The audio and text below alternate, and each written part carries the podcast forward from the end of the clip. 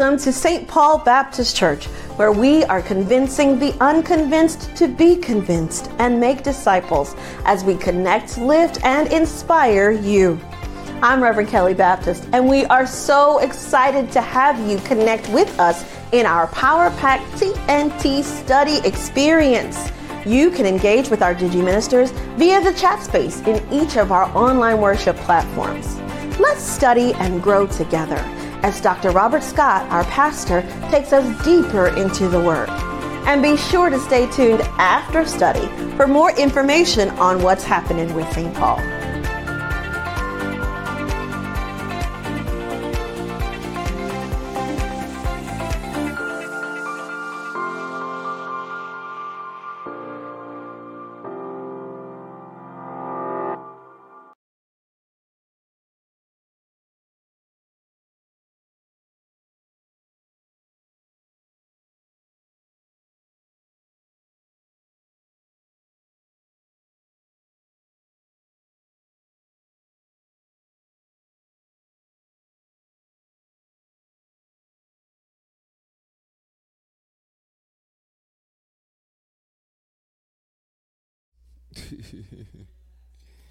All right. Good afternoon, good evening. Uh, we want to welcome you as far as uh, Bible study is concerned, and this will be the uh, last Bible study that we will have until September. Uh, I wanted to kind of give you all a preview of what we're going to be dealing with in the um, weeks to come as far as when we'll start back up in September. And I want to be intentional as far as kind of laying some of the groundwork on what's going to be taking place during that particular time. Um, we're going to start a study on the uh, letter that Paul wrote to the church at Philippi. Um, and in order to really appreciate the letter that church wrote, that Paul wrote to the church at Philippi, uh, you have to have an appreciation for that particular city, as well as um, Acts chapter 16. And I want to do some preliminary work and some preliminary unpacking as far as that's concerned. So we'll be looking at several different passages of Scripture as far as our time together today is concerned, and I'm going to ask that you will uh, turn with me as far as those passages of Scripture are concerned. But before we get started, I'm going to ask if we could, let's bow our heads for a word of prayer as we sense and seek what it is that the Lord will do for us as far as our time together is concerned. Gracious and eternal God, we come, and before we ask you for anything, we just want to say thank you. Thank you, God, how you've allowed for us to come together and be able to study your word. And we pray right now, God, that by the power and presence of your Holy Spirit, that you will be in our midst. Show yourself mighty, O God, and show yourself strong. Have your way, O God, in the midst of this gathering, and we will bless your name for that. Now, God, as we come and we prepare to get a sneak peek, a prelude to the letter that church that Paul wrote to the church at uh, Philippi. We pray right now, God, that you will um, empower those who are hearing uh, this lesson to be able to apply what we glean and gain from this time together. Have your way, oh God. Give us ears to hear what your Spirit hath to say, and we'll bless your name for that. It's in the name of your Son, Jesus the Christ, we pray. Amen. Amen. Amen. so let's get ready to uh, have some conversation. I want you to, um, if you wouldn't mind, turn with me to Acts chapter 16. Acts chapter 16. And we're going to kind of skip around between uh, in the, the, book of Acts uh, because this really gives us a prelude to why Paul wound up at Philippi. And of course, um, the work and the ministry that he did there as far as that particular work is concerned. So, what is Philippi? Philippi, first of all, was a city in eastern Macedonia. It was named after Philip II, who was the father of Alexander the Great. Uh, it was a Roman colony after Mark Antony and Caesar Augustus combined forces to um, defeat uh, Brutus and Cassius, who were the assassins of Julius Caesar at Philippi. And so it was grafted into the Roman Empire. And with it being grafted into the Roman Empire, the Philippians basically had the rights and privileges of those who lived in the cities of Italy. So, being a part of the Roman Empire gave them the right to really be considered citizens as far as the Roman Empire is concerned. All of that took place really back during uh, uh, like 40 something BC. We're now uh, at a point where Paul is making a missionary journey to uh, this place called Philippi, and this is in um, almost 50 AD. So there has been uh, a lot of time has passed. Jesus Christ has died. Um, he's been resurrected. He has ascended to the Father. All of that took place uh, considerably around 29 AD. So it's almost 20 years after Jesus's uh, ascension and resurrection. Paul is doing some real grunt work as far as sharing the gospel of Jesus Christ, as far as sharing the gospel of Jesus Christ. So, Acts chapter um, 16 really kind of gives us insight into Paul's journey to Philippi. It gives us insight into Paul's journey to Philippi. And, and this is considered to be Paul's second missionary journey, uh, but it's his first trip as a Christian to Philippi. All right? So when you look at chapter 16 of Acts, there are some wonderful things that have taken place as far as that is concerned. So, what I want to do is, I want to call your attention, if I could, to Acts chapter 16. And let's look at verse 6. And we will read through verse 10. Acts chapter 16, starting at verse 6, reading through verse 10. And I want you to, um, I'm not going to have you to circle a whole lot of words. This is kind of background information so that when we come back uh, in September, we're going to start plowing through the letter to the church at Philippi. So here's what's happened. Now they had gone from Phrygia and the region of Galatia. They were forbidden by the Holy Spirit to preach the word in Asia. They had come to Mysia. They tried to go to Bithynia, but the Spirit did not permit them. So, passing by Mysia, they came down to Troas. A vision appeared to Paul in the night. A man of Macedonia stood and pleaded with him, saying, Come over to Macedonia and help us. Now, immediately after he seen the vision, we sought to go to Macedonia, concluding that the Lord had called us to preach the gospel to them.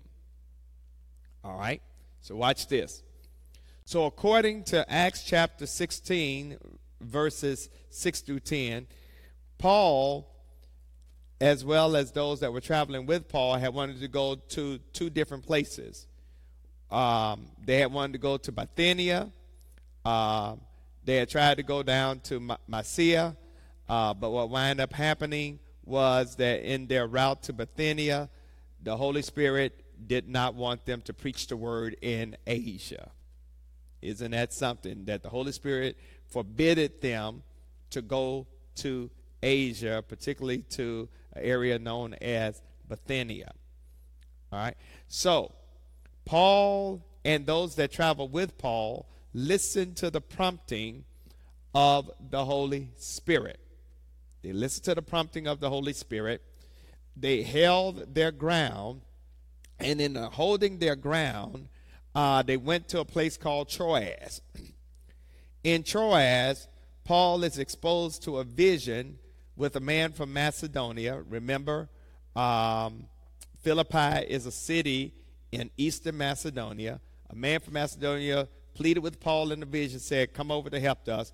And immediately they went to Macedonia, believing that the Lord had wanted them to preach the gospel in Macedonia. So, that little information right there becomes the germination or the little seed that is planted that starts the church at Philippi. All right, this starts the church at Philippi. So, watch this. So, after this vision, Paul set sail for Europe. And it's at Philippi that Paul found the first Christian congregation on European soil. Paul preached the gospel in Europe at Philippi. So when Paul and those that were traveling with Paul arrived to Philippi, God had prepared the souls of the inhabitants to hear and to receive the gospel. However, they had some interesting challenges in Philippi uh, before revival wound up taking place in the lives of those men and women to whom the gospel was being preached. So let's let's look at unpacking this. Let's look at unpacking this. And if we could, let's look at uh, Acts chapter 16. Let's look at starting reading at verse 11, and we will read through verse 15. Therefore, sailing from Troas, we ran straight course to Samothrace, and the next day came to Neapolis, and from there to Philippi, which is the foremost city of that part of Macedonia, a colony. And we were staying in that city for some days. And on the Sabbath day, we went out of the city to the riverside, where prayer was customarily made. We sat down and spoke to the women who met there. Now, a certain woman named Lydia heard us. Now, I do want you to underline this. Underline this. A certain woman named Lydia heard us. She was a seller of purple from the city of Thyatira who worshiped God. The Lord opened her heart to heed the things spoken by Paul. And when she and her household was baptized, highlight verse 15. She begged us, saying, If you have judged me to be faithful to the Lord, come to my house and stay. So she persuaded us. Highlight verse 15. Okay. Now, remember, isn't it interesting to note that in a vision, Paul sees a man? But his first encounter, as far as the sharing of the gospel and the receipt of the gospel, is from a woman named Lydia. Let me say that again. In a vision, Paul saw a man. But the first person to receive the gospel, watch this, not only in Philippi, but in Europe, was a woman. It all started with a woman selling purple. Now, let me, if I could, give you the background on why this is so important, why this is so incredible. Because normally, whenever Paul went anywhere, he was always looking for other Jews and where they would gather. Where did the Jews normally gather? In a local synagogue, okay, or a local fellowship. That didn't happen in Philippi. And part of the reason that didn't happen in Philippi because biblical scholars contend that there weren't enough male Jews in the area to have a local synagogue. Because in order to have a local functioning synagogue, you needed at least 10 men to have one. that submitted to the covenant of Abraham. All right. So, what we see is in Acts chapter 16, in the section we just read, Paul goes down to the river. Lydia and the other sisters were there on the Sabbath to worship and to have prayer. Paul sat down, talked to them, and as a result of Lydia hearing the gospel, Lydia received Jesus Christ. She and her household was baptized, and she begged Paul and his companions to stay. She extended hospitality. Now, this is what you got to understand about Lydia. Lydia had some money.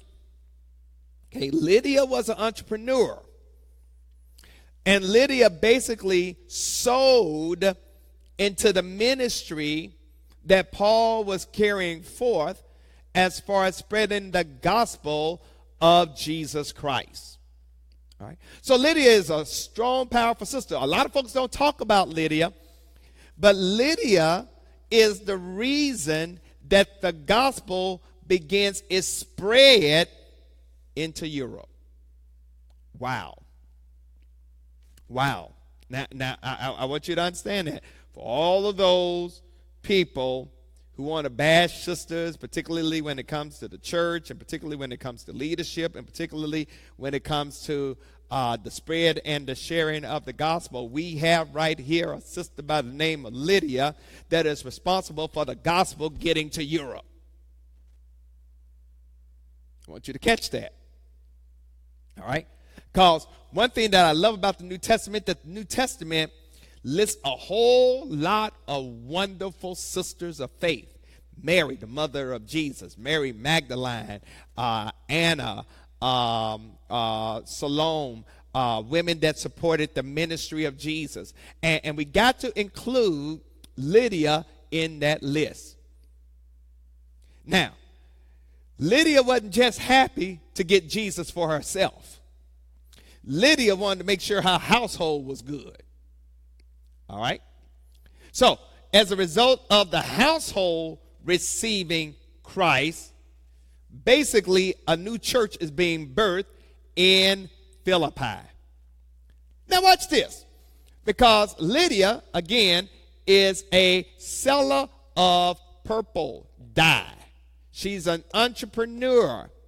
And Lydia was using her business as a place to evangelize souls. She was using the marketplace. She was not ashamed to let people know in the marketplace that she had accepted Jesus Christ as her Lord and her Savior.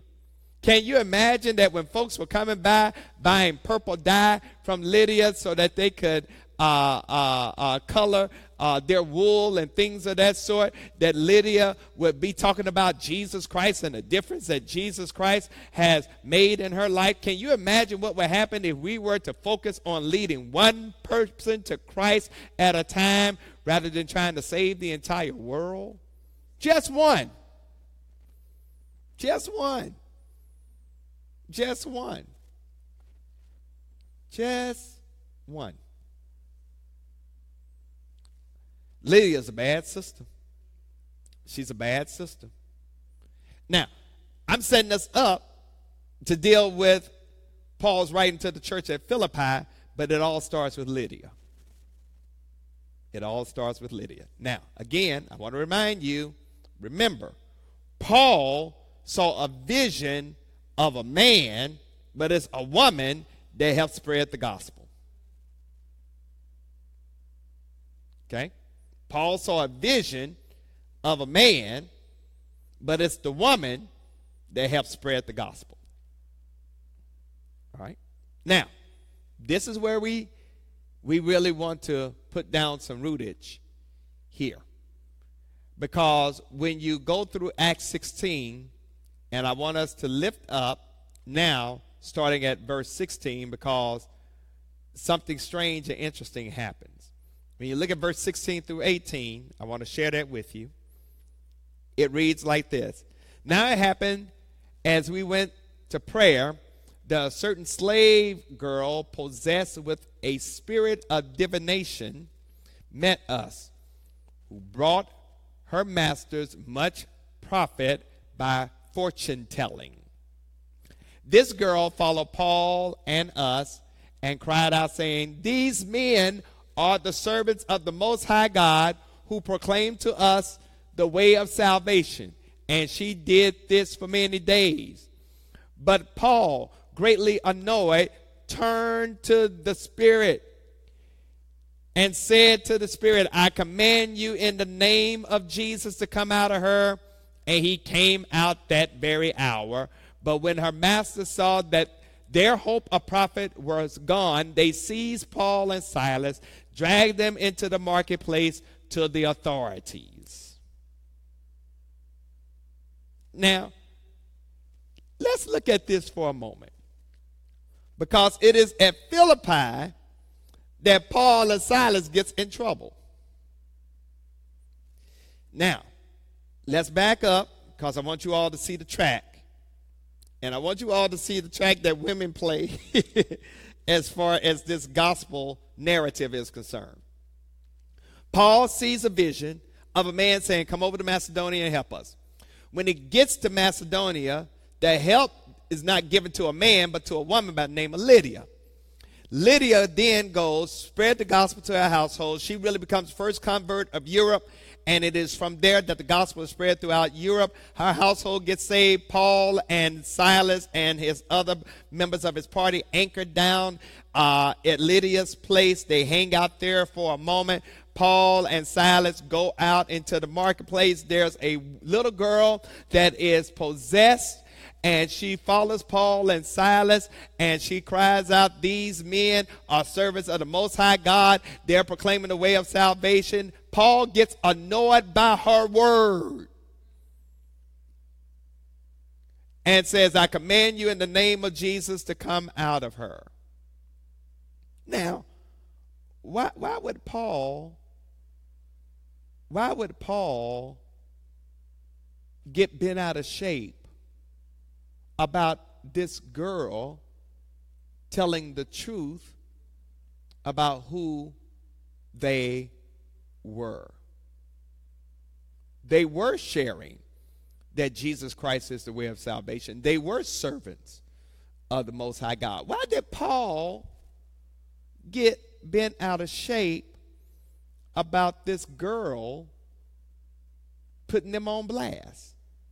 By telling the truth. By, notice what I said by telling the truth about them. Okay? It seemed like Paul became very upset. It wasn't that she was, it wasn't what she was saying, but it was who was saying it through her that was the problem. Watch this. Because the devil knows who the servants of God are.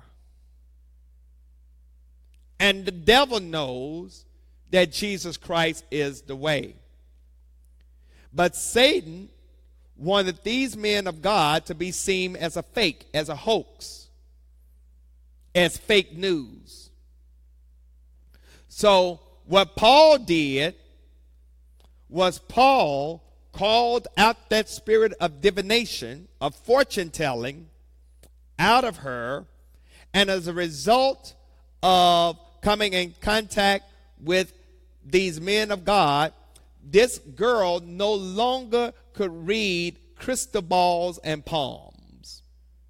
She was free from that spirit. Now, part of the reason that she is free from that spirit is by virtue of the fact that there were some men profiting off of her. All right? You, you, you had some men that were pimping her, not sexually, but pimping her spiritually. They, they were pimping her, they were profiting from that spirit of divination because whenever she would tell a fortune, they got a cut. Now, they weren't telling any of the fortune. They were just getting the cut.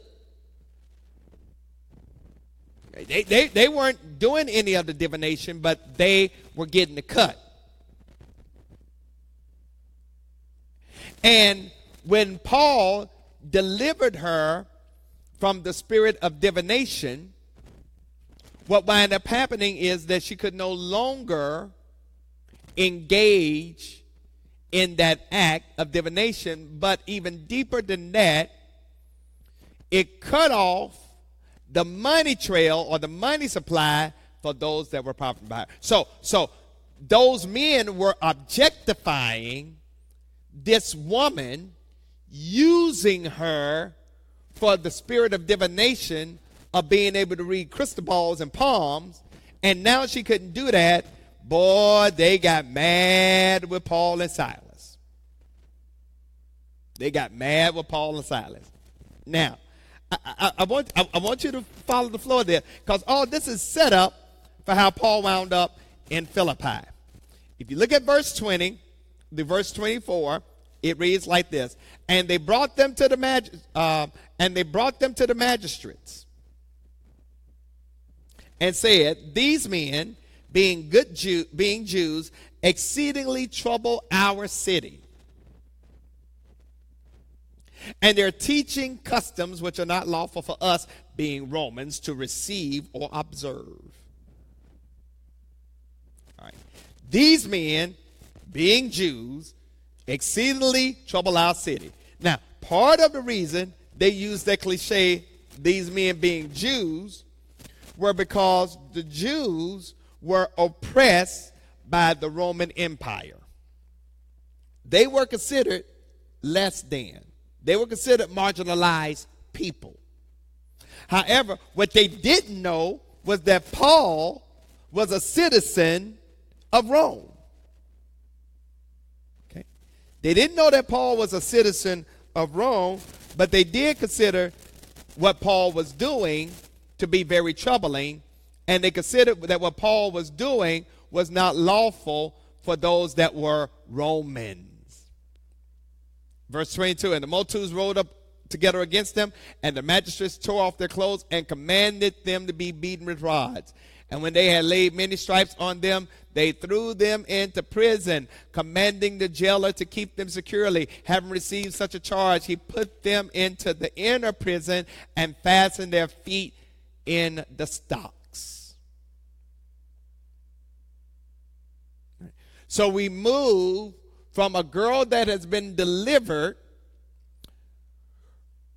her masters were upset because Paul and Silas, in delivering her from that spirit of divination, messed up their market.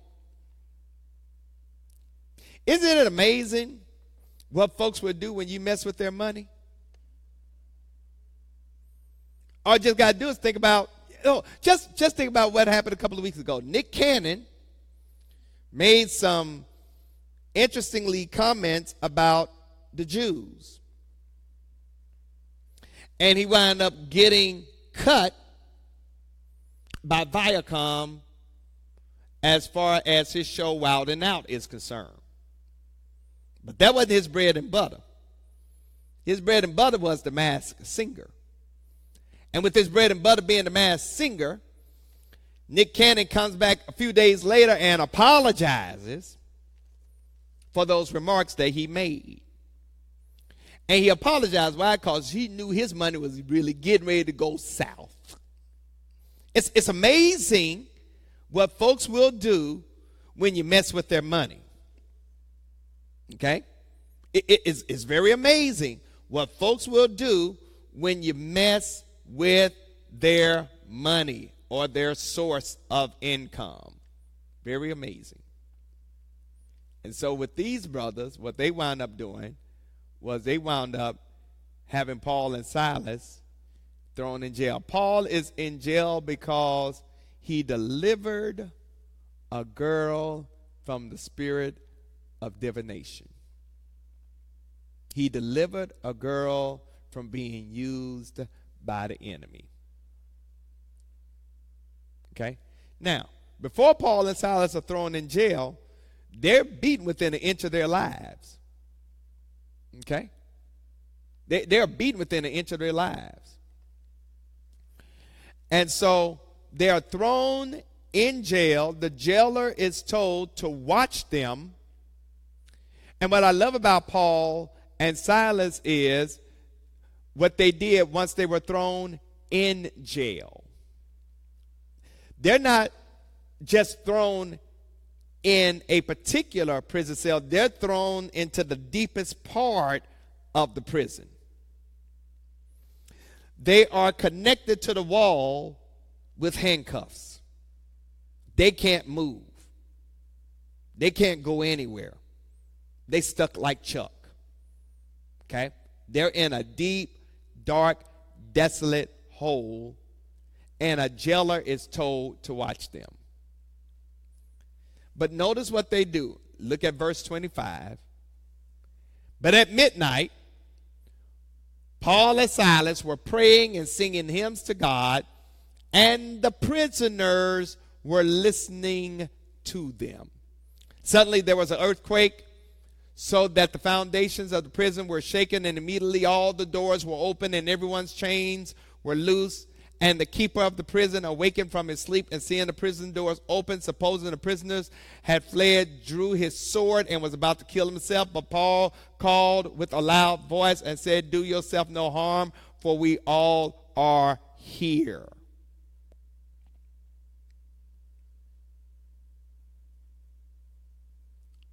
I don't know who was in the jail at that night, but I do know that they heard prayer and praise going up to God. The Bible says they began to pray and sing praises unto God. And that gives us a strategy on how to deal with the pains, the perplexities, and the perils of doing the work of Jesus Christ.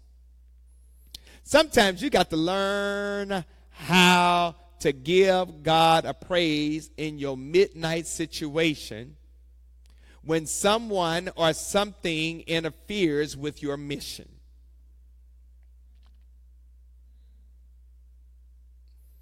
The Bible says that while they were singing, while they were praying, the other prisoners heard them. Verse 25 the other prisoners heard them. And they were blessed because a jail cell became a church house. Okay?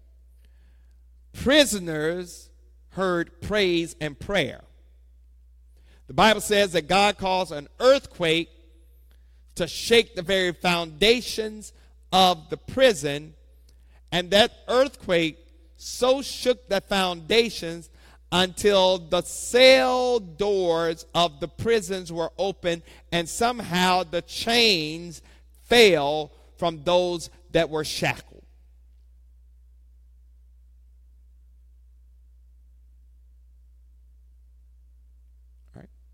One of the reasons for saying this, as far as those prison doors being open, because not only were Paul and Silas delivered, but everybody that was in that particular jail had their doors open and had their shackles loose. Everyone. All right? The Bible says all the doors were open and everyone's chains were loose based on the prayer and the praise of two people. On the prayer and praise of Paul and Silas in the Philippian jail, an earthquake comes, foundations are shaken, doors are open, all the doors are open, everyone's chains had fallen off.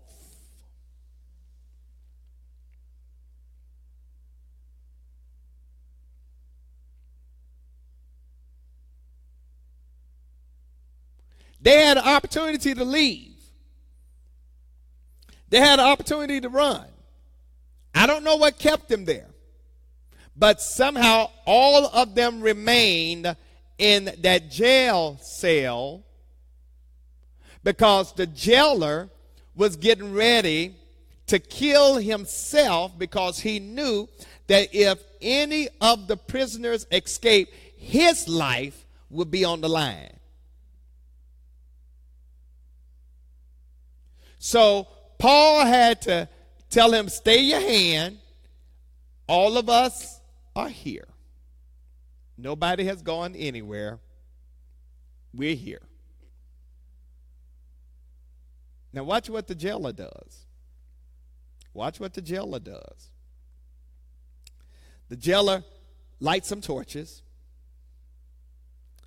In his lighting the torches, verse 29, when he called for a light, ran in and fell down trembling before Paul and Silas. And he brought them out and said, Sirs, what must I do in order to be saved? Paul and Silas said, Believe on the Lord Jesus Christ, and you will be saved and your household. Verse 32 Then they spoke the word of the Lord to him and to all who were in his house. And he took them the same hour of the night and watched their wounds. And immediately he and all his family were baptized. Now, when he had brought them into his house, he fed them, he rejoiced with them, having believed in God with all his house. Now, a jailer gets saved because Paul and Silas winds up in jail because they delivered a sister who had been using the spirit of divination to help grow the pockets of some men that did not care about her as a person, but the sister who had the spirit of divination were exposed to the preaching and teaching of Paul because of an entrepreneurial sister by the name of Lydia who sat down and trusted and believed the gospel and somehow became what I would call the first European evangelist that helped spread the gospel of Jesus Christ.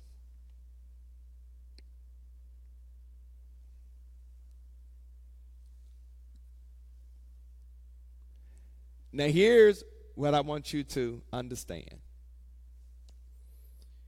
that even when God allows for trouble to come your way, God can still get glory out of your trouble when ministry goes forth.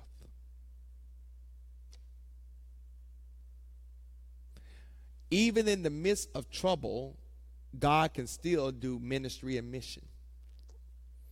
And, and, I want to suggest that there are times when God allows for you to get in trouble so that you can do the work.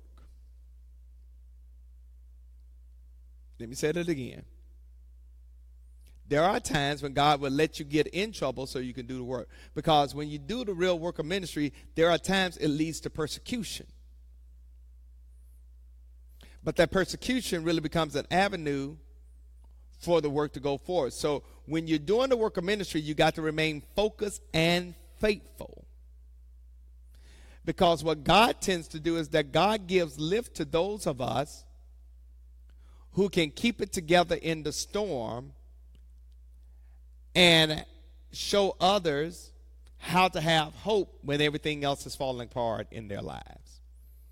The jailer comes to Jesus Christ because of the resolve and the faithfulness of Paul and Silas as far as their assignment was concerned, even in the midst of a jailhouse situation.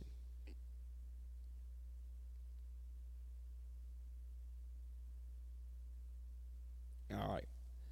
Let, let, let, let me get ready to bring this on home because when we look at verse 35, we see, and it reads like this And when it was day, when the daytime come, this is after the jailer has taken them home. This is after the jailer has washed up their wounds. This is after the jailer has fed them. But more importantly, this is after the jailer and his family had received Jesus Christ as their Lord and Savior. The gospel is spreading.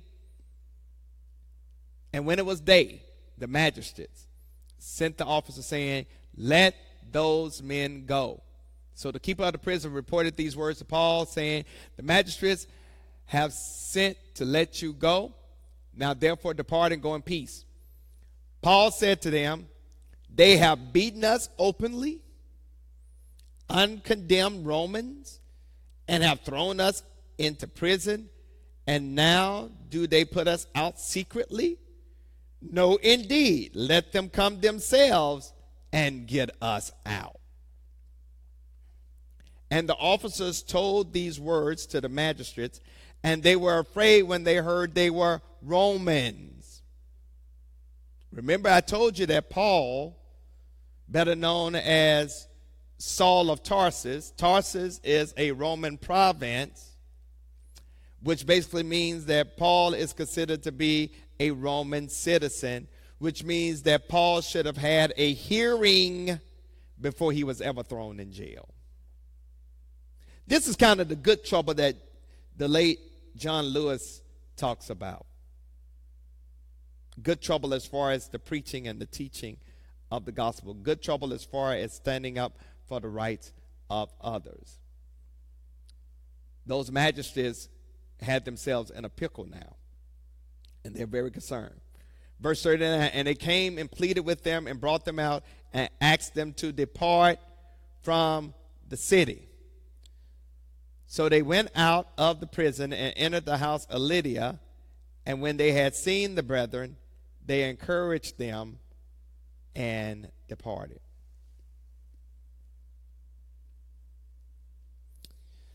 So Acts chapter 16 closes by telling the reader that even in the midst of a prison situation, that Paul and Silas were productive. They met with a lot of the brethren in the city. And basically, what winds up happening is that the church at Philippi is brought forth. Their missionary journey started as a vision but it ended up as victory for Paul and his companions. Started out as a vision, but it ended up as victory. Okay? Wherever God gives you a vision, especially if it comes from God and not your own doing or making, what winds up happening is that God will ensure your victory. God will ensure that the purposes, the providence, the protection that God desires will come to pass. Okay?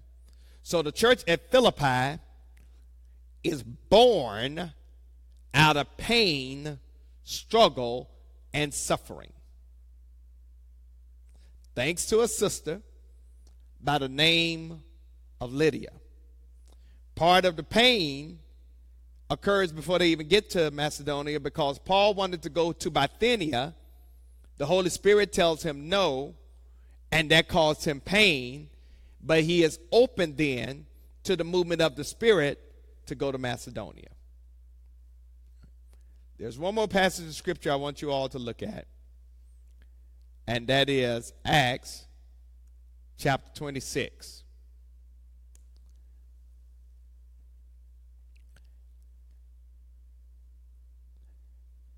And if you could, go down to verse 32.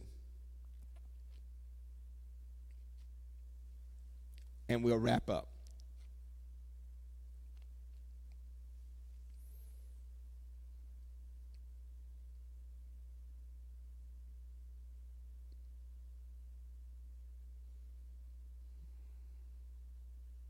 All right?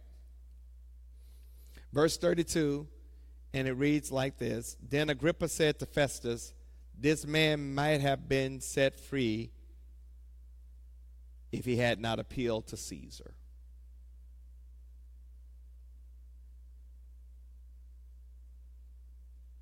This man might have been set free if he had not appealed to Caesar. Agrippa was looking forward to letting Paul go. But Paul wanted to go to Caesar. So, in order for Paul to go to Caesar, he had to remain a prisoner. So, when Paul writes the letter to the church at Philippi, Paul is not in his study, Paul is in jail. The book of the letter to the Philippians is one of the prison epistles. The other three prison epistles are Ephesians, Colossians, and Philemon. It is Agrippa, who was the king, that sends Paul to Rome to be tried by Augustus.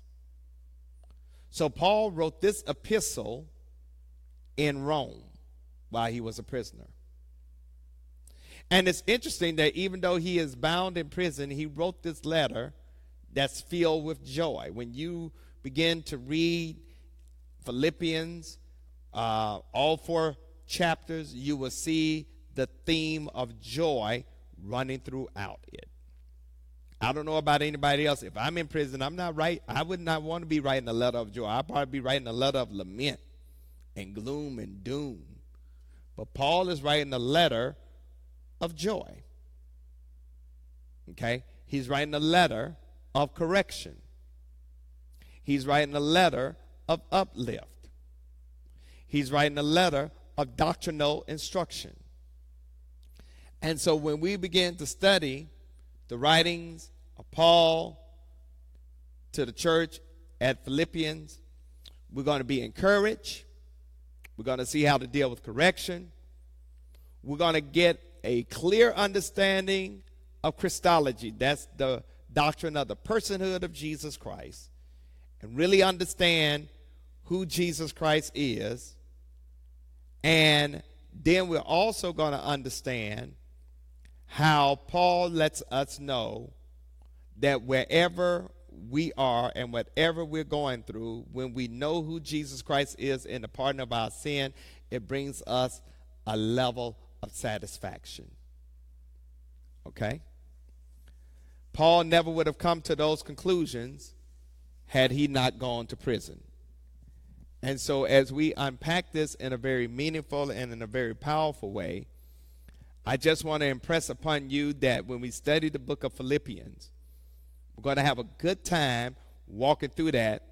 But in order to appreciate the letter to the Philippians, you got to have an understanding of how Paul got there. And Acts chapter 16 and Acts chapter 26 and 27 helps us to understand how Paul really started unpacking this passage at Philipp, uh, to the Philippians, as well as how and why the church at Philippi got started. God does some of God's most amazing work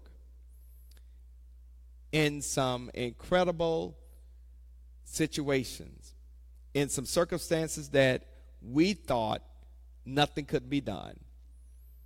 But when you allow for yourself to be placed in the sovereign hands of God, God has a way of taking what is trouble and transforming it into a moment of purpose so that you will emerge from that trouble with a testimony about who God is and what God can do in and through the person of Jesus Christ.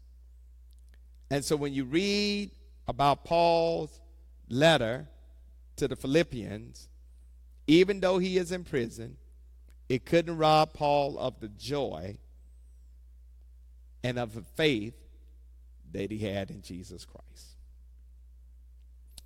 Well, this concludes our time of, of study.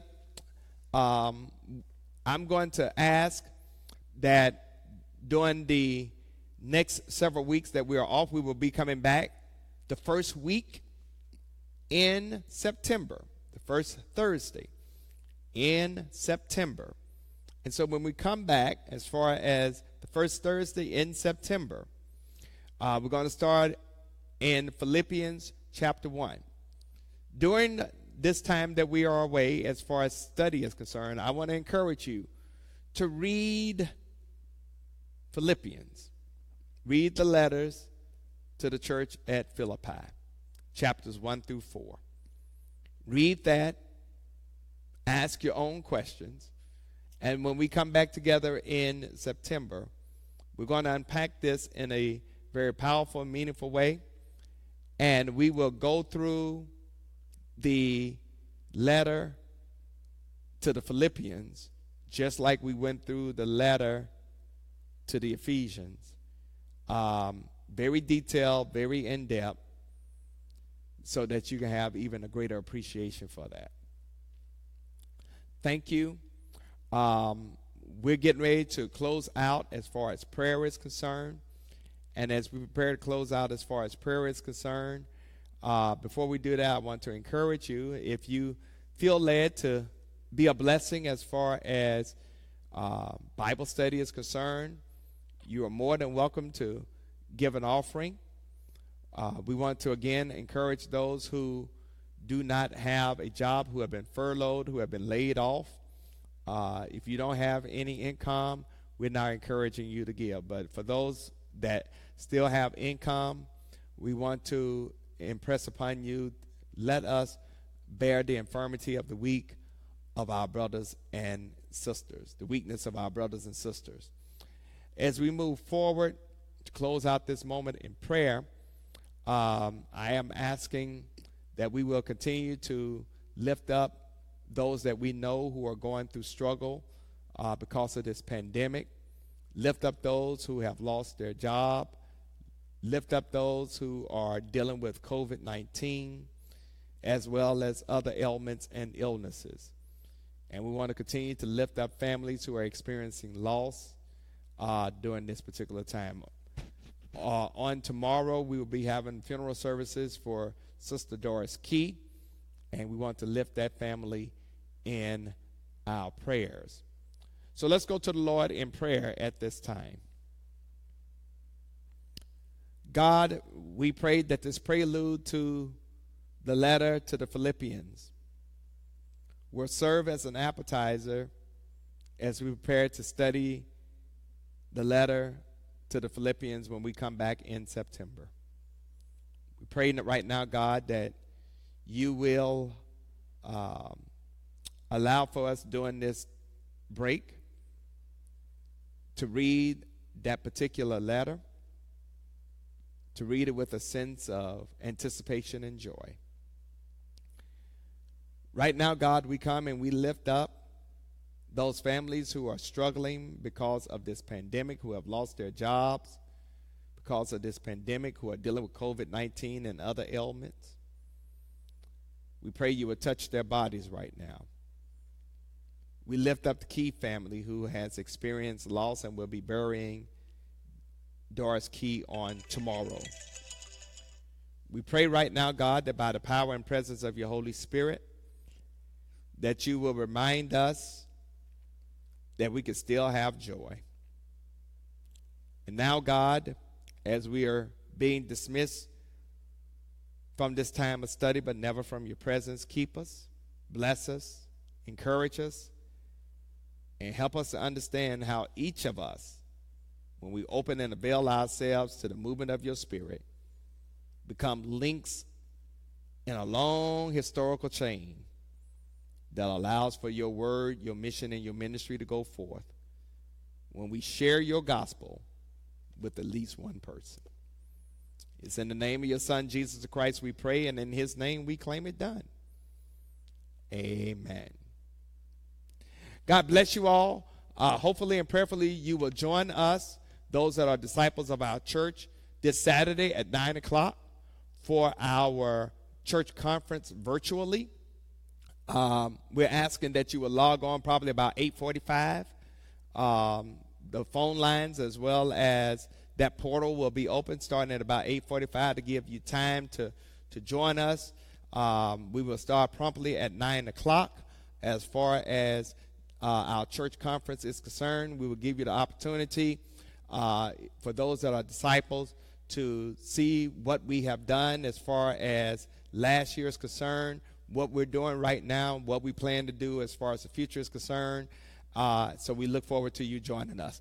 Thank you. God bless you. I love you. God loves you even more. Be safe and look forward to the next time that we're able to gather.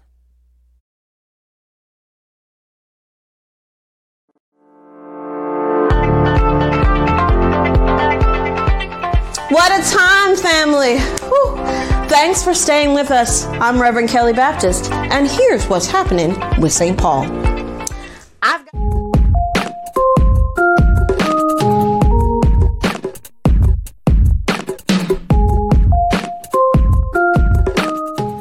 Keep getting pumped, fam. See, I just put a jacket on so you won't. Anyway, your testimonials about your push to do better with your physical temple have been so inspiring. People all over Facebook and the world are watching us get St. Paul fit. Keep it up. Mondays uploads drop at 3:30 p.m. Eastern, just in time for an afternoon workout.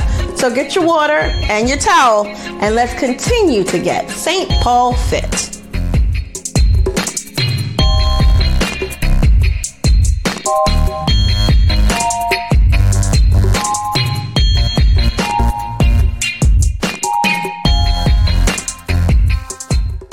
Turn Up Tuesdays with all of our Impact kids, youths, and their families is at 5 p.m. during this summer season. We want our young people and their families to stay connected. We know y'all are missing your children and your youth church buddies, so Reverend Peyton C. has been having a great time in our Impact 1401 ministry. And this party rocks on all summer long. Are you ready? Join us each Wednesday at 8:15 for a quick 15. A quick 15 is a brief time to connect with Pastor Scott and the St. Paul family in prayer and devotion. Join us each Wednesday by dialing 425 585 7753 to participate. And if you call in at 8 p.m. instead of 8:15, you'll be able to chat with the other St. Paul family members on the line before the call starts at 8:15 sharp. It is yet another way for us to stay together and connected as a family even during these socially distant times. So, we'll meet you on the line for a word and prayer on Wednesday. Pastor will be teaching us as we continue with our TNT Thursday noon or Thursday night teaching. You can watch from YouTube, the church website, or even Facebook, or you can dial in by phone. So grab your Bible and notepad and study with us this Thursday in our Power Pack TNT teachings. July 25th is our church summit, where Pastor Scott will share pertinent church information with the entire congregation. You do have to register to attend this closed meeting, and we'll be checking your name against our membership information in the church database. So please contact the church office Monday through Friday if you have questions about your information showing up correctly. We want to make sure that you're included as a part of the St. Paul family as we move forward. The 2020 census has been extended to October 31st. The results of the census will help determine how hundreds of billions of dollars in federal funding, and we sure need it, flow into our communities each year for the next decade. That funding shapes so many different aspects of our community, no matter the size or location. Join me in taking a vital step to shaping our future and the future of our community. Go to 2020census.gov for more details and fill out the census form for every person who lives in your household. I've already done it. It took five minutes. Just go ahead and make yourself count. And that's what's happening. Please stay home and safe as we worship and fellowship together in a variety of ways. We do miss you and look forward to when we'll see you again in the house. In the meantime, You can check out the church website or contact the church office if you have any questions.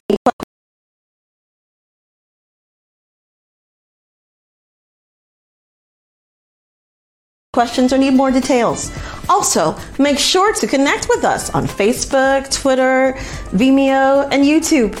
This has been your St. Paul News, and until next time, be blessed.